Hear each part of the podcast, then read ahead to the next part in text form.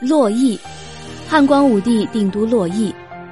汉朝因为属火得而得天下，忌讳水，所以去掉水而加上追，改洛为洛。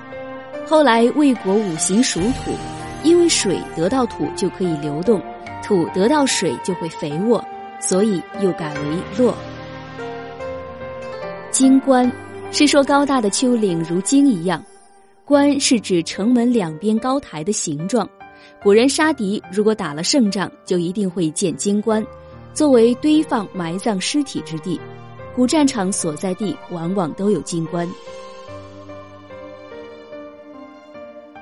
玉门关，汉代的班超多年身处西域，年老思乡，给皇帝上书说：“臣不指望能到酒泉郡，但愿升入玉门关。”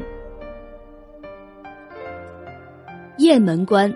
在大同府的马邑县，北方的大雁入塞就会携一根炉柴扔在关门下，然后才飞进来，像纳税一样。炉柴堆积如山，玉门关就设立了炉正主事一职，每年上缴炉柴的税收数以万计。夏国，扬州曹的河东岸有一块墓碑，上面题字是“前国公墓道”。钱读音钱，与夏字很像，少一撇，路人就误以为是夏国公。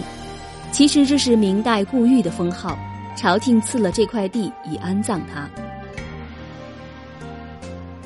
鲁鱼米之地，唐代田成的《蜀城诗》中有“地富鱼为米”，所以称肥沃的土地为鱼米之地。漏泽园。创始于宋代的元丰年间，是公共墓地，名字是取“泽及枯骨”，不时有遗漏的意思。明代初年，朝廷命民间建立义冢，天顺四年，命各郡县都设置漏泽园。欧树亭，汉代蒋成被封欧亭侯，现在的溧阳有欧山。鬼门关，在交趾之南。这地方多有瘴疠之气，到那里的人很少能生还。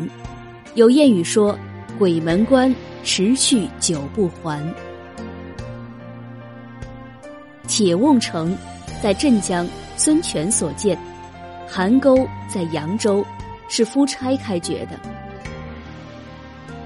女阳亭在崇德县，勾践攻打吴国时，勾践的夫人在这里生了一个女儿。